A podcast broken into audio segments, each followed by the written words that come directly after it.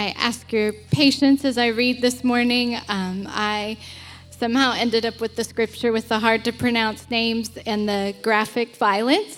So, so here we go. Hebrews 11 32 through 34. And what more shall I say? For time would fail me to tell of Gideon, Barak, Samson, Jephthah, of David and Samuel and the prophets, who through faith conquered kingdoms, enforced justice, obtained promises, stopped the mouths of lions, quenched the power of fire, escaped the edge of the sword, were made strong out of weakness, became mighty in war, put foreign armies to flight. Judges 4. And the people of Israel again did what was evil in the sight of the Lord after Ehud died. And the Lord sold them into the hand of Jabin, king of Canaan, who reigned in Hazor.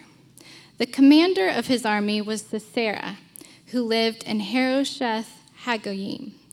And the people of Israel cried out to the Lord for help for he had 900 chariots of iron, and he oppressed the people of Israel cruelly for 20 years.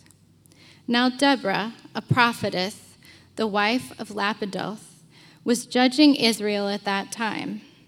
She used to sit under the palm of Deborah between Ramah and Bethel in the hill country of Ephraim.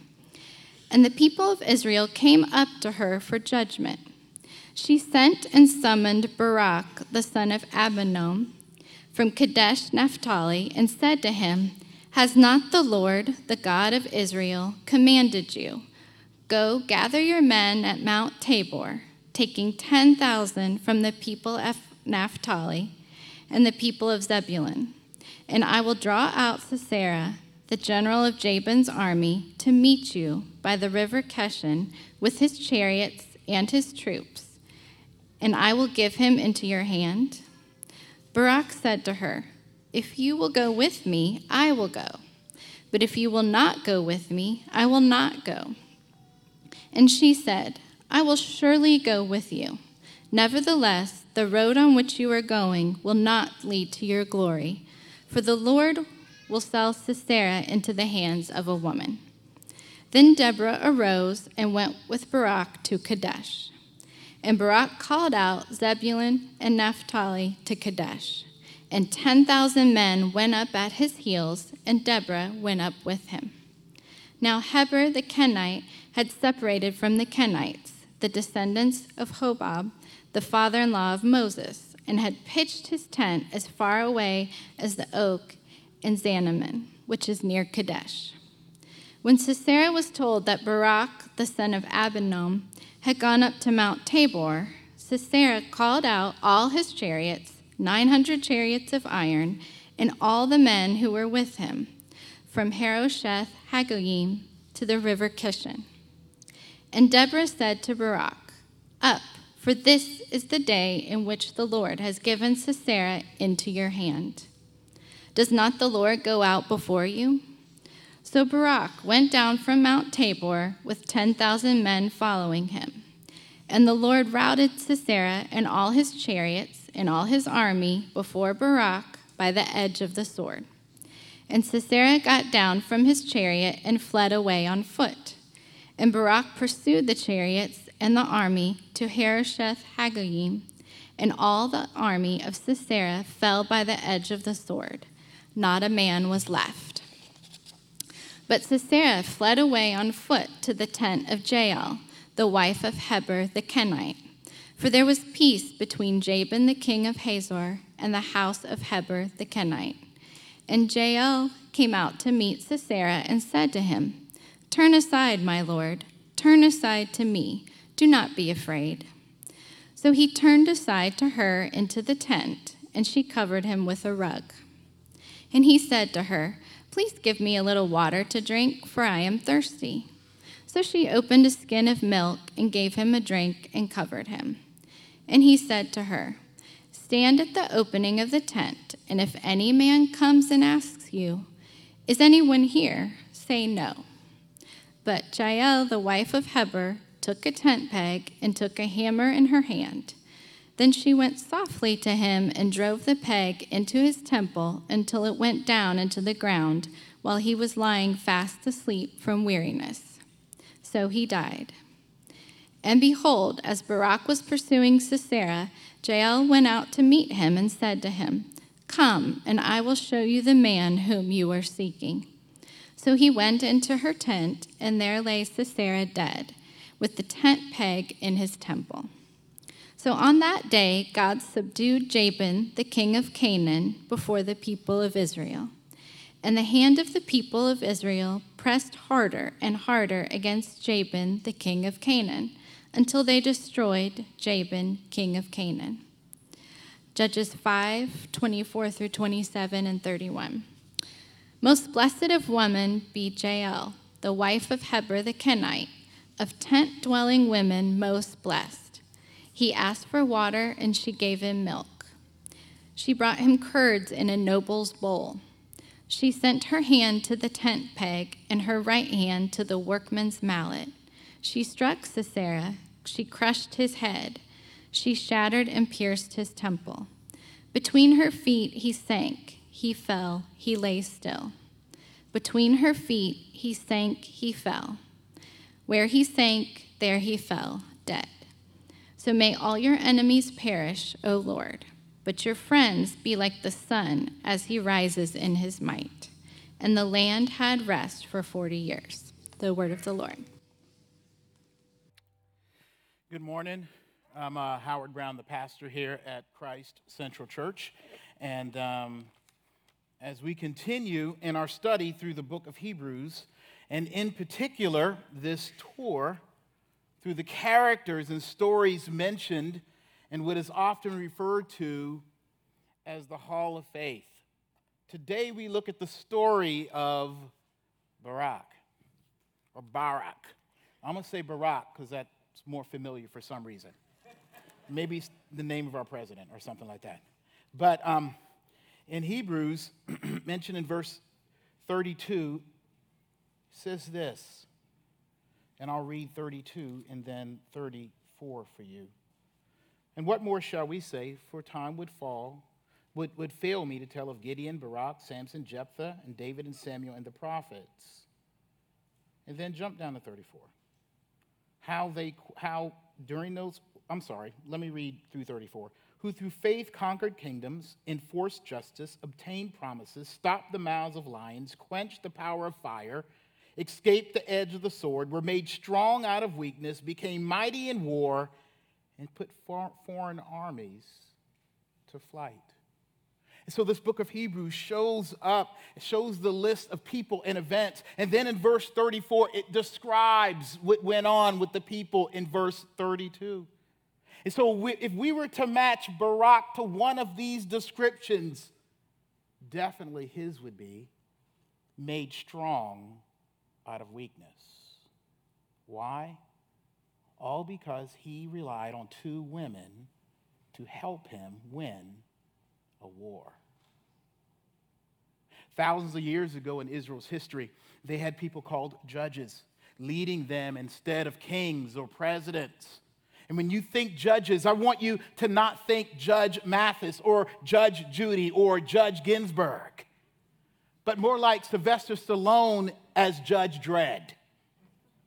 With the authority of the law and the long gun, right? Of gavel and gat. Judges were warlords, deputized and authorized to command the whole army of Israel or strike, the, or strike with comic book superhero power to defend. And what we see most in the book of Judges to deliver God's people from area kings and warlords. Needless to say, these were unstable times. Canaan, the promised land, right, was a wild, wild west of the Middle East. And Israel was trying to simply get theirs and keep theirs that God promised and gave them. But God's people back then were not much different than God's people today. They got caught up wanting to have and be what others around them were and had. And when they would act out of character, God would let a neighboring national evil power bully beat them up.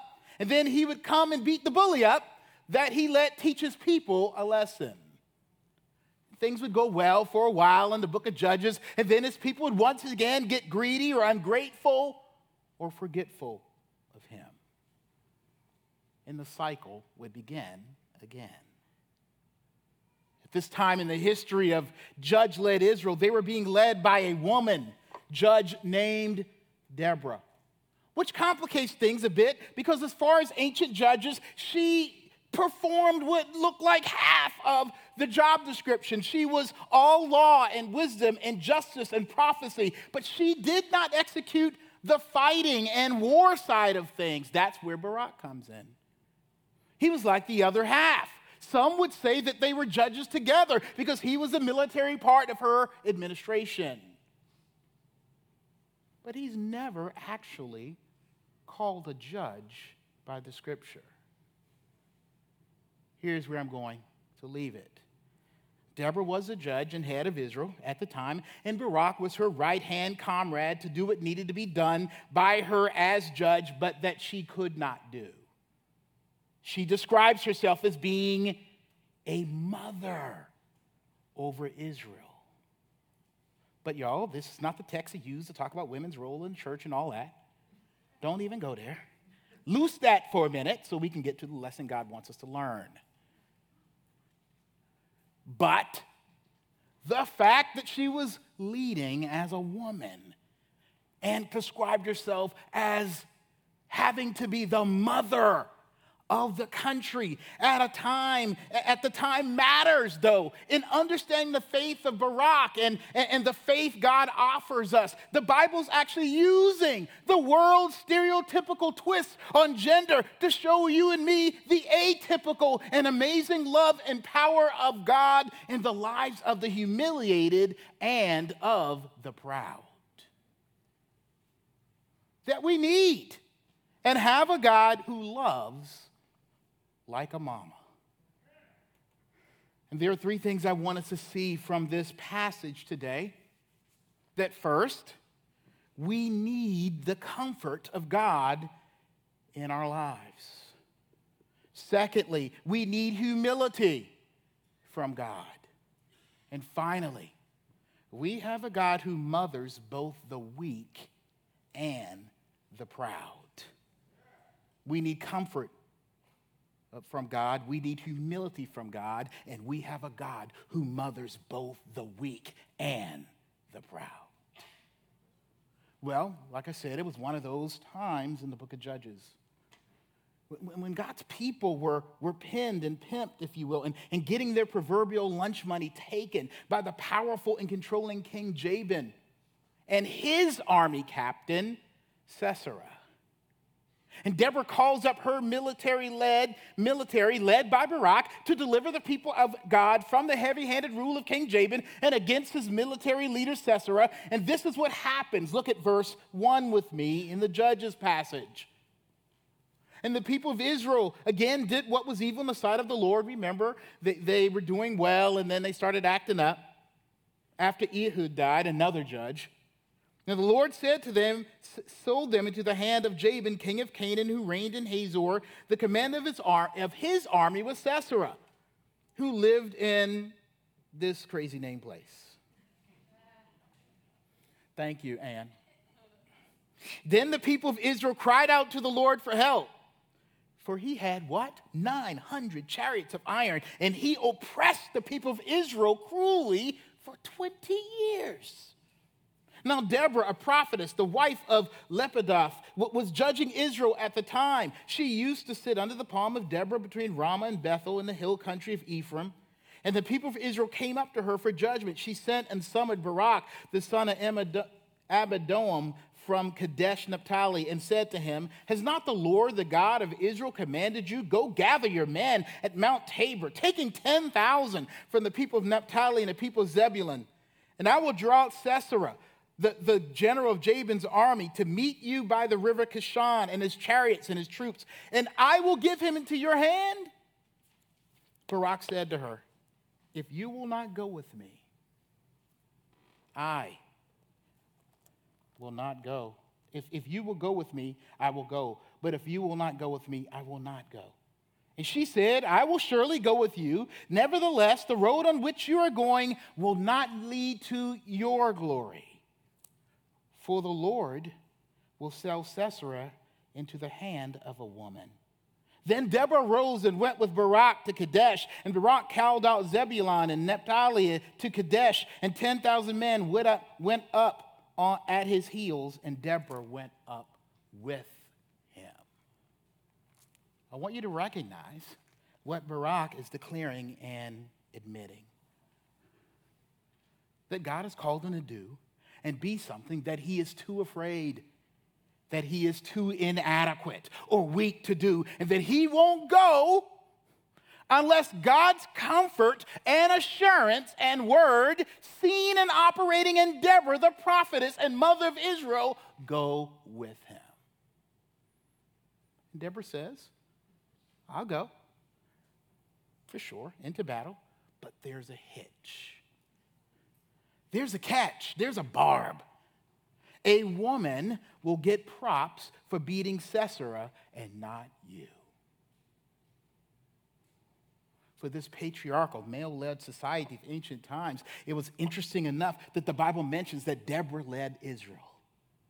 But for Barak to ask this prophetess to go into battle with him is like saying, unless my mama goes with me on the interview or to try out for the team unless my mama gets on the sticks and helps me get past the boss level. Or go with me when I deal with my wife on this tough issue. Unless my mom goes with me on the football field. Or when I talk to my teenager about this or that, when I confess this same shameful sin. Basically, that when I am called to man up and show up and stand up in this world like I am called, I need my mama to go with me. This happened to me once, maybe twice, but once I remembered. I got called out on it too. I went to this sports shop with my mama to get my football gear for the year. This was well before the big box stores like Dick's and Academy. And so we were in this small, narrow sports store in an old building in downtown Charleston. And the shop owner is like, We don't have all the helmets down here. So you've got to go up to the attic with me to try them on. I was like 12 or 13 or so. No way. I'm following that creepy guy up those creepy stairs. And I remember there was a moment by, that my, you know, was a moment right there with my mom and the shop owner, like, you'll be okay. You want your mama to go too? And I was like, yeah. Mama, can you go with me to try on this football helmet? And when we got up there, it was not that big of a space and no place to sit. And it was one of those awkward, you needed your mama to come up here that bad. And then another kid was up there. And then either my mom or the shop owner said, look, he don't need his mama up here. Why do you? And I looked over this guy, you know, one of these typical 17, 12 year olds in a 17 year old body. Like he was like the real football player. I eventually ended up being in a band. But he puts on his helmet. His mama ain't there. He up there by himself. And he laughs. Worse than that, got a couple stories for y'all. When I was in seminary, I did a summer internship up out in Northern California. And then people up there, they love to camp. They some camping people. I've never been camping in my life. It's a very Northern California Anglo thing to do, to camp out in the woods. Not that ain't some brothers that go camping. I'm not trying to say that. I'm just saying I wasn't out of my, I was out of my element. Okay, there you go it was stepping out of my culture. I was doing multicultural ministry. so uh, I wasn't the only one who went to Northern California. A friend of mine, Chad Brewer, who's now a pastor in the PCA, um, I think he might be in Minnesota, but anyway, um, and we in I, he was in another part and so i had to wait for him to get to where i was so we could drive up there together to the campsite. Now i was staying with a family and the family i stayed with had a campsite and they invited us to go. So we showed up late. So the family was there all day and we're driving up these dark roads going to the campsite. Campsites are dark y'all. There's no lights right? There's campfire but it's dark and we had to find the right site and on the way up, we're talking about mountain lions and bears. and you know, when I was in California at that time, there was a lot of mountain lion attacks because people like to run in the area where mountain lions are. I don't know why. Um, and so we are talking about bears and how you couldn't leave your lunch out and all that kind of stuff. So we get there, it's dark, our tent is already pitched, and we get into the tent. We see um, the mom, Kim, the husband, Frank, and then they had a son and they went into the cabin on the site. We went into the tent on the site. So we gather up, go to bed. About two hours later, we hear footsteps. Boom, boom, boom. And like this rattling noise. And then crunch, crunch, crunch, all outside the tent. Somebody must have left the cooler with some Oreos or something. What did I do? I jumped on Chad's side of the tent on his sleeping bag with him. And I let out a blood curdling scream. Not Mr. Cognato, but Kim, the mama. Like three times. Kim, there's a bear. Save us.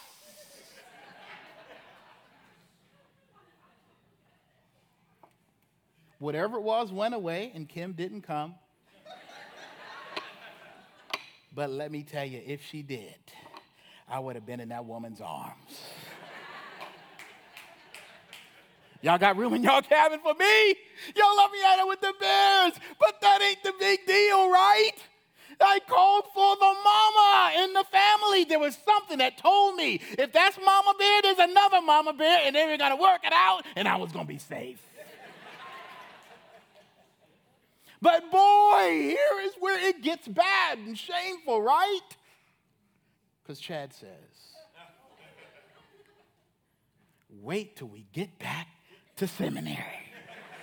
I can't wait. And man, I heard that story like 10 times. Deborah lets Barak know in so many words in this request You cry for help in this way for a woman? The world will see you in this nation like mama's boys, like punks, like wusses. You know what? Men, stereotypically, I'm staying stereotypical. Don't get mad, Pastor Brown. That was very sexist. No, get, get over it. There's a sermon for that. This ain't the one. But men stereotypically always buck against being saved or beat by a woman. A woman beat you. Really? Yes. Get in a fight with a girl, a girl beat you, the girl beat you. First of all, we're going to beat you for beating the girl, but if the girl beat you, you really got a problem. That is not all that uh, to it. it. It, being publicly and outwardly proclaimed that you are a mama's boy, and that a being on the parochial on purpose here side here that a girl beat you, or you went home to cry to your mama, or you needed a woman to your to, to woman to do your job as a man is simply humiliating. We went to Wrightsville Beach. Got lots of stories today. Went to Wrightsville Beach for vacation, and family was the, at this restaurant. And Kelly was near the window on my side. Hear the story clearly so I don't look too bad. I let her go in to save her from hot plates passing by.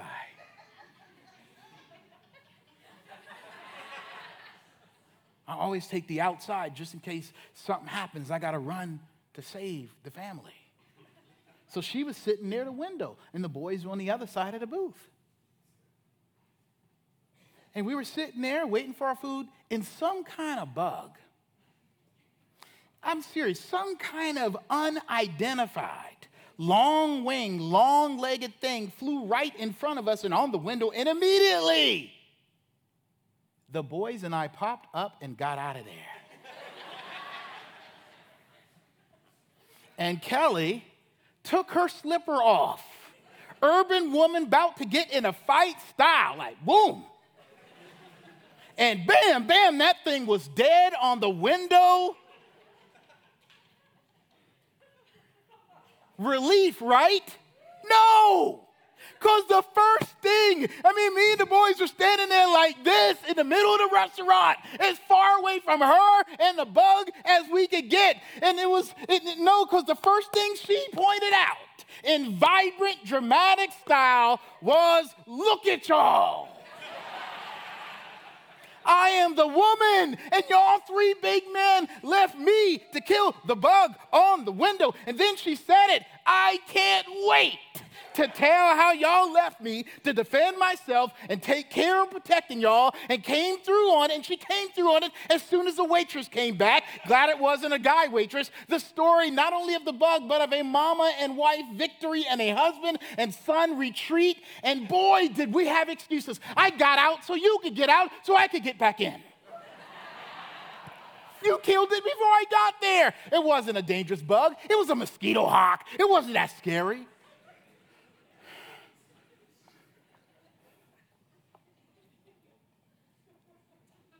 Deborah was a woman in an extraordinary position as a judge and a prophetess. Because God showed he was speaking and with his people through her. And Barak recognized that if Deborah went to war with him, it meant God was going too. It meant God's comfort and strength for what? His weakness, a weakness that the world would call shameful and laugh at. What am I saying here?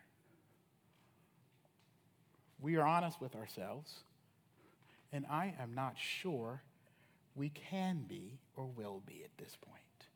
Because we fight that kind of humility, most of us here. I know I do. But we all need and require and want deep down God's mama kind of comfort in this world sometimes.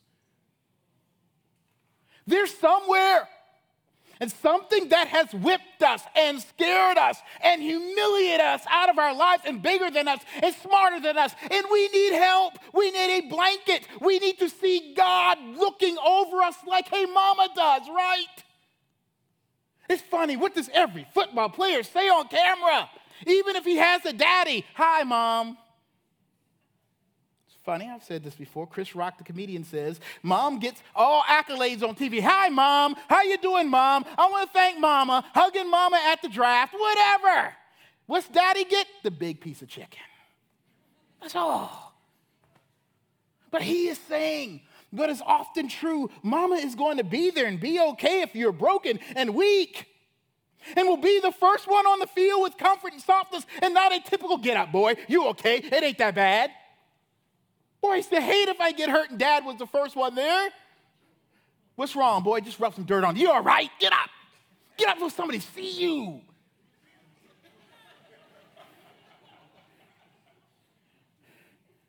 Get up, Craig. Get up. Y'all.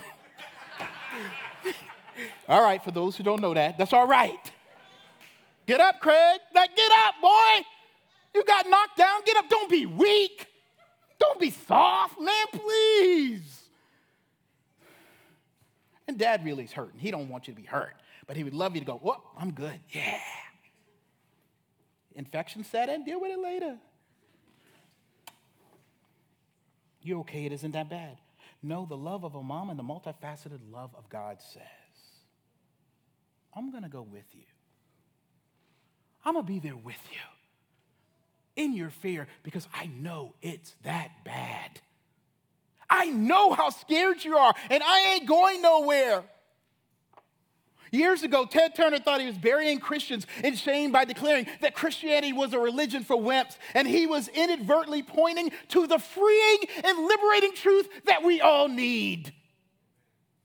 Because we are broken and this world is broken and something's gonna come flying in or somebody's gonna ask you to go to some creepy place up high somewhere in your life and you, and, whether because of inadequacies or sin or some kind of fear you shouldn't have because of uh, we have not manned up or womaned or grown up enough. I don't care what your title might say or what position you might have earned, whether it's dad or mom or executive or single and facing the world alone or sick or disabled. We all need, and it's okay. No, no, no, it's more than okay. It's right to admit, Lord, we need the comfort that only you can give. Even if it means that I won't get the glory, but you will. Even if the whole world thinks you can't handle even the simplest things, you fool. You need to call on God. You need to go to prayer meeting. You always go to that community group. You sitting up on Sunday morning, two hours in church with the rest of the weaklings in the world. Welcome to God's grace.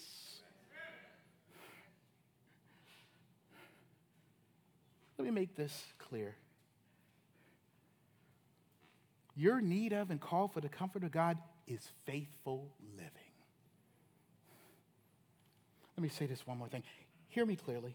The power of God is not and will not be at work in your life until here, this ain't just true here in this story. It's true throughout the Bible that the, the power and work of God will not be in your life the way it should until there is admitted and obvious weakness and need of God's comfort in your life. It is inconsistent to have faith in Jesus if you aren't weak. It doesn't match your humanity, even. Even if you're not a Christian, you're not human. If you don't come to this place in your life to say, I'm so weak. I need God to help me. I ain't got nothing left.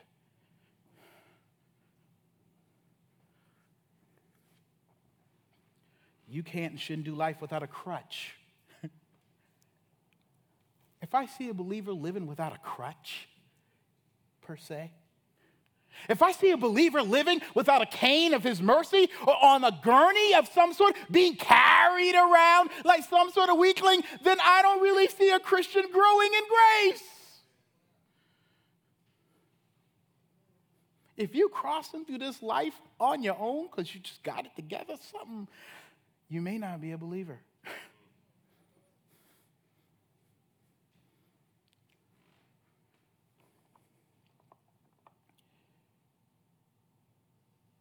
the option to weakness before a need for God's comfort is being humbled by God. So, on one side, you have Mama's boy, Barak.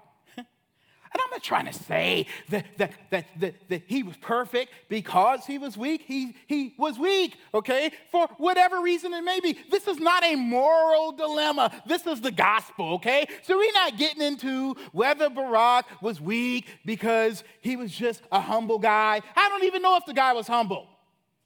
Maybe he didn't trust God great in and of himself. Maybe he should have trusted God to go along. When Deborah said, go into battle, he should have said, oh, okay, good, I'm ready to go. Like, like we don't know whether he did wrong or didn't wrong or was oh, needed, didn't get enough counseling or whatever. He had childhood issues. We don't know. But what we do know is God went with him and worked in his life, regardless of the reason he was weak. Don't get caught up on the reason. God's not. By His grace, He's caught up on giving you salvation in your weakness. Okay? I had to say that. That wasn't even in there, that was free. So on one side, you have Mama's boy Barak, on the other side, Sisera, right? Sisera, the commander of the army of King Jabin, the man. I mean, you see why Barak was afraid. Look at the description between the two. Barak's army has 10,000 people, and that sounds like a lot of folk. But the Bible says Sisera had 900 iron chariots. Okay, don't let the numbers fool you because you think 900 to 10,000. It looks like the 10,000 are going to win. No, 900 iron chariots means this that Barak it has 10,000 untrained villagers carrying pitchforks against 900 tanks to go with to go with the regular military personnel. In other words, the Bible is saying this is not all Sisera has. This is the best he has. So he probably had 10,000 armed soldiers and 900 ancient version of tanks. If that's not enough, he's used to beating God's people. He's in their heads, man. They've been oppressed for 20 years. He doesn't need comfort or mama to go into battle with him. He has his record, he has his strength. If this was a modern day college football game, they wouldn't even show it on TV. You'd have to go to AM radio to find it. They would just report the stats. They wouldn't even report it on the ESPN. It would just be on the bottom ticker. Sisera, 70. Israel, zero, right? All starters are pulled in the third quarter. You know, one of those. Even the band people got to play. Sisera and the squad were thinking they were putting out a little fire on the way to their blaze of Middle Eastern glory. Will they go into war? The fourth quarter. And Sisera realized they're not going to win. In fact, the Bible says it was a rout. Why? Well, we know why. says Barak says, if you don't go with me, I'm not going to go. He recognized it was God going with him in the person of Deborah. In fact, the Bible tells us in the passage of the war that God goes out and he beats Sisera. And then Barak and his army wins. Okay? So he realized, I don't know what happened, but we're going to lose, y'all. And it's an upset by Barak and Israel and God, and Sisera runs away. He gets out of his iron chariot, yeah, and runs to what he thinks is a safe house since there was a peace between his king and a village he runs to. And he finds a woman. You know what this is? He don't want to shake after the game's over, right? He running. And he runs to the village, and he finds a woman named Jael home alone in her tent. But little does Barak know, she's defected. She don't like him. She calls him in, lets him lay down after giving him some milk. They didn't have a lot of ice back then, so I wonder what kind of milk she had. Maybe some thick yogurt kind of milk. I don't know. In the Bible, in the poem, it says she gave him curds. Anybody know what that means? Is that fermented milk like they have in Mongolia? Is it? Okay. It's, cottage cheese, y'all. I'm thirsty. Give me some cottage cheese. You don't go, but it worked. And the Bible says, after eat drinking some cottage cheese milk of some sort, what's that stuff you get in the kefir after drinking some kefir? The village, he, he, he, the, he lays down and she puts a blanket on him. Dude is comfortable. And while he sleeps, she nails his head to the ground by hammering a tent peg. Think tent peg like the ones at the carnival, right? Like two or three feet long, through his temple and anchors his head to the ground. They had big tents because that was their house, right? So it had to be anchored. While what Jael did was amazing and cunning, it was Sisera's pride in himself in his ability to command and make demands of his world, his pride, not understanding his weakness and vulnerability that led him to drink milk and go to sleep with such false confidence in himself and this life while he was at war against God. I kind of have a guilty pleasure in watching the show Snapped. You ever seen that show? Snapped? Which is about murderous women, mainly who've had enough, and that's it. And it's interesting because it's like, man, women kill too? Oh, yeah. They kill you dead. and it's funny how they often kill, though, right? The man, here's the story. She was getting beat up by him for years, or he was cheating on her, blah, blah, blah, for years, or something like that. And it says, and he, he died after four months of drinking rat poison in his tea. He took to work every day. Pride! I'm doing wrong. I don't care. Give me my tea, woman. And he's dying. Or he turned his head at dinner one day and the pot went across his head and he had a contusion and he died. Like something like that. Why? Or he went to sleep that night, but he didn't wake up the next morning. These stories tell us not about the strength of the woman. It wasn't like he, she out wrestled him. He went to sleep in the pride of his sin. And when he woke up, he woke up on the other side.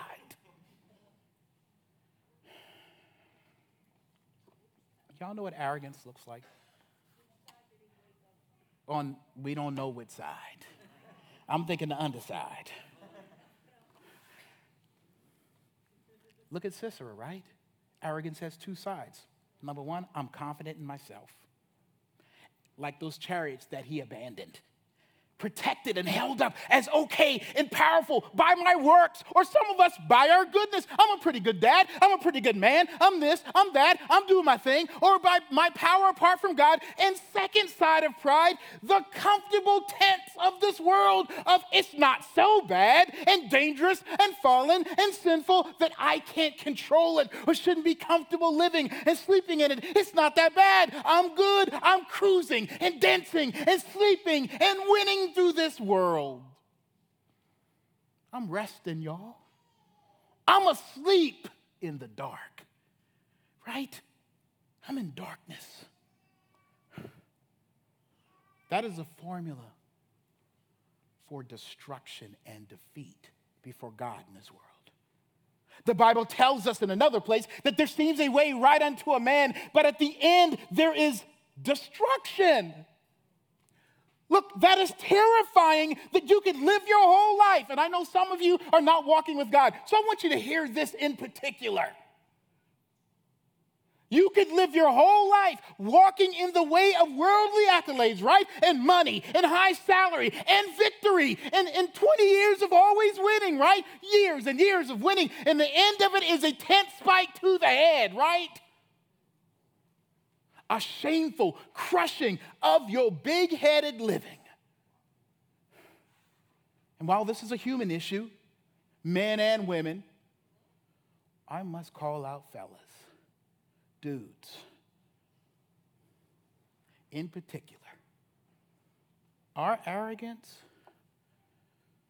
if we got it, acting like you don't need nobody or nothing helping you and you got this figured out. I'm doing good. Just let me rest in my life and, and get what I need. I don't need God. I just need a little break. I'm the man. Or even if it isn't that amp, just sleeping through life. Confident in what, y'all? Because you got money in the bank? Because you, cause you work out? What? Resting without God for the demands of your world. Listen, people, listen, guys, running away and outrunning your problem for now is not the same as escaping them. Ask Sisera. Oh, you can't running away from hard relationships and responsibilities or health issues or the mixed up feelings inside or your children or having to work hard or running away from your embarrassing thing or your failures in life, your self created disasters, running from those things in the fourth quarter when it looks like you're going to lose is not escape. You've hit the wall and met your match in God in your arrogance, and you are not outrunning anything. You are running towards God's humbling of you. Either now or later. Let me say something about God that I see in His Word. Nothing of that kind of God. So some private prayer time. It don't work like that. God can't stand people who try to live in defiance of Him and His glory, trying to do good and be good on their own, thinking they doing good all by themselves. He crushes the proud. I hope you see it. When life got hard, Barak, who became weak, the weak mama's boy, got Deborah. Sisera, the arrogant, who doesn't need the Lord, in his pride, gets Jael. But here's the good news we all have an opportunity to get Jesus. God comes for the weak and the proud to save us from ourselves. After this battle, Deborah sings a song, and you, and you have part of it. And I only put the part of Jael in there to help highlight the main story. But to have a woman take glory for the defeat of Sisera and for the victory of the Barak of, of Barak is the same thing as saying, God saved us. Through these women, through the overlooked thing in person, God was with us and defeated our greatest enemies. Deborah even describes herself again in the song as a mother of Israel. The, the, Lord and God of the Bible is the father of Israel, but he loves like a mama.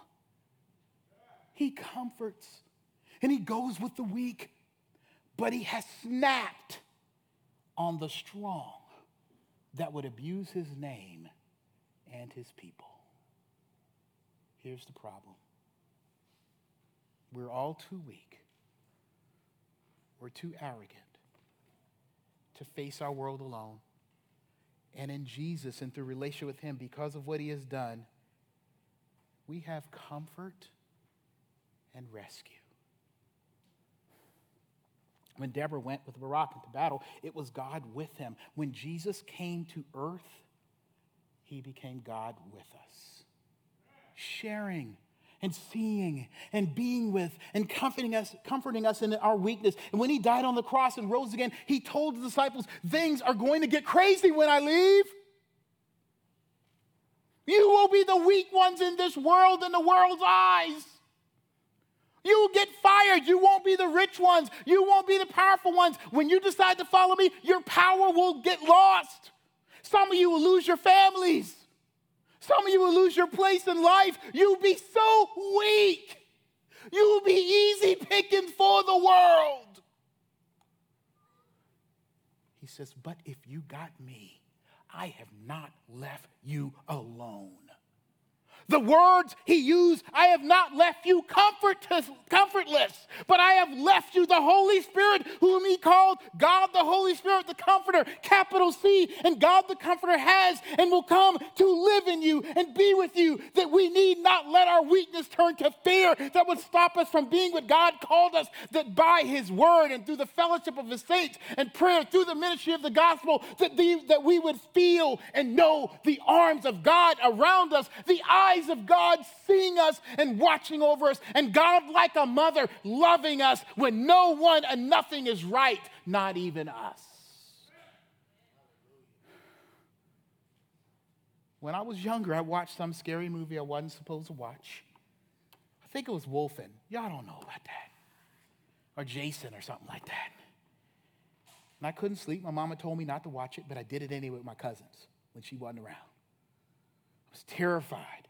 My dad was like, You shouldn't have watched that. Serve you right. He'll get sleepy enough to go to sleep. And he was right. But mama, oh, my mama, she gently came into my room.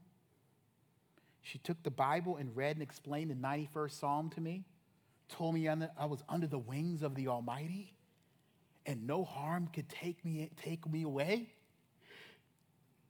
And then she tucked me in yeah, and gave me some warm milk, like in the story, but for my good. And then she laid the Bible, I remember, at the foot of my bed. Just, you know, wasn't no magic power, just a thing. And then she sat in the chair in the corner until I went to sleep, until I got through the night, and she did it the next night too. I don't know if you ever had a mom like that, or a dad like that, or a person like that in your life, but you can. Because God loves like that through his Holy Spirit. Just admit it. You need that. You long for that.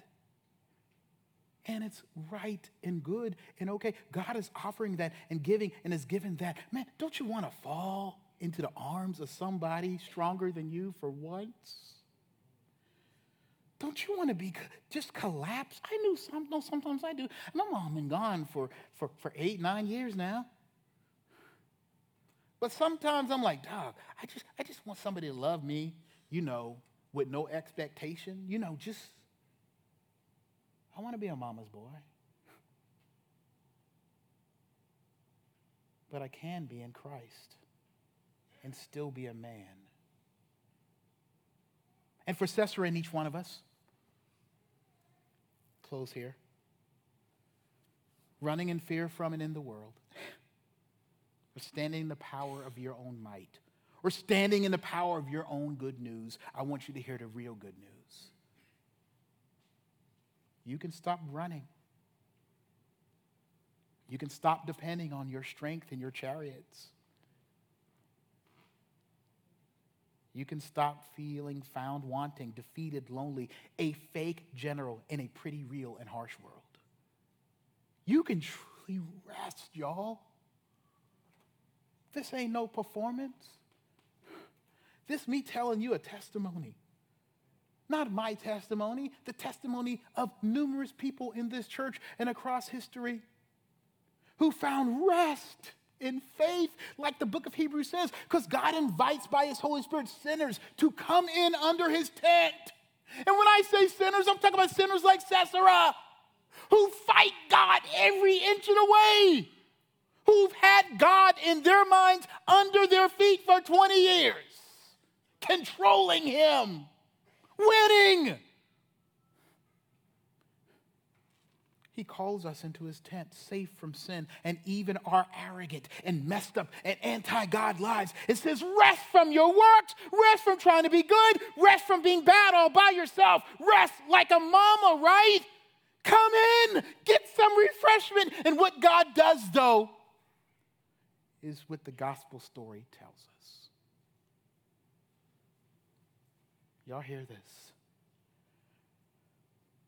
so you can find rest from our restless, arrogant, driven, and hurt souls.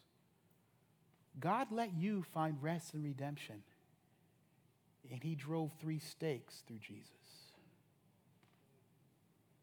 on the cross for your arrogance.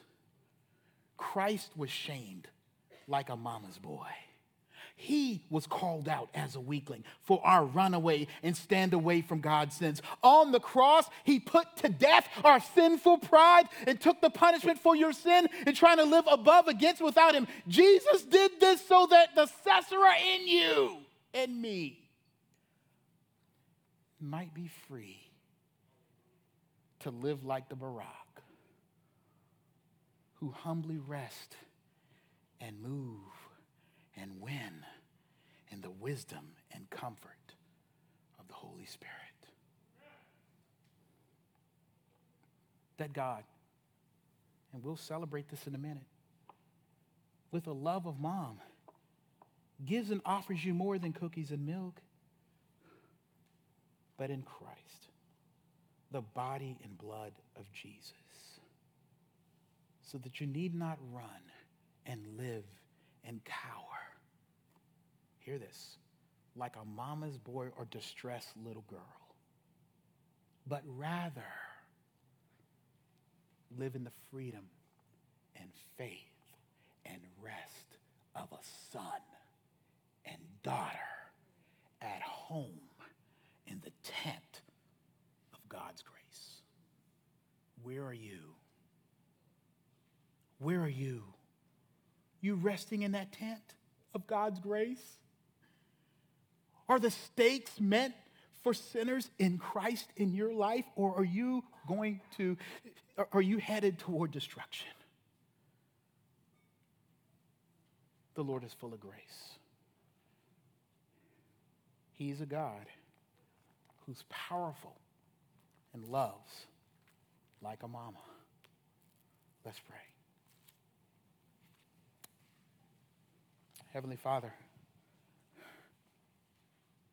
Call us in. We are out there running, confident, moral, acting all goody two shoes. And because we won't admit our weakness and our sin, we're living in a false confidence, so many of us. And for believers here, we've forgotten we were accepted like Barak in the weakness and we're given the comfort of the Holy Spirit, but we've decided somehow and forgot, and now we're living like a warlord with no confidence but outside of ourselves. Forgive us, Lord.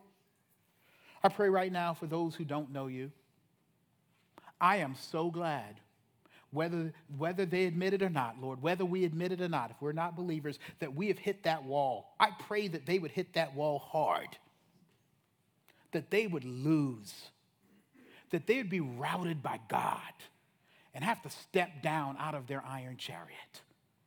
But Lord, my prayer today, let them find Jesus in the tent of grace and not destruction today. Thank you for what you did in Christ. Be with us, I pray. In Jesus' name.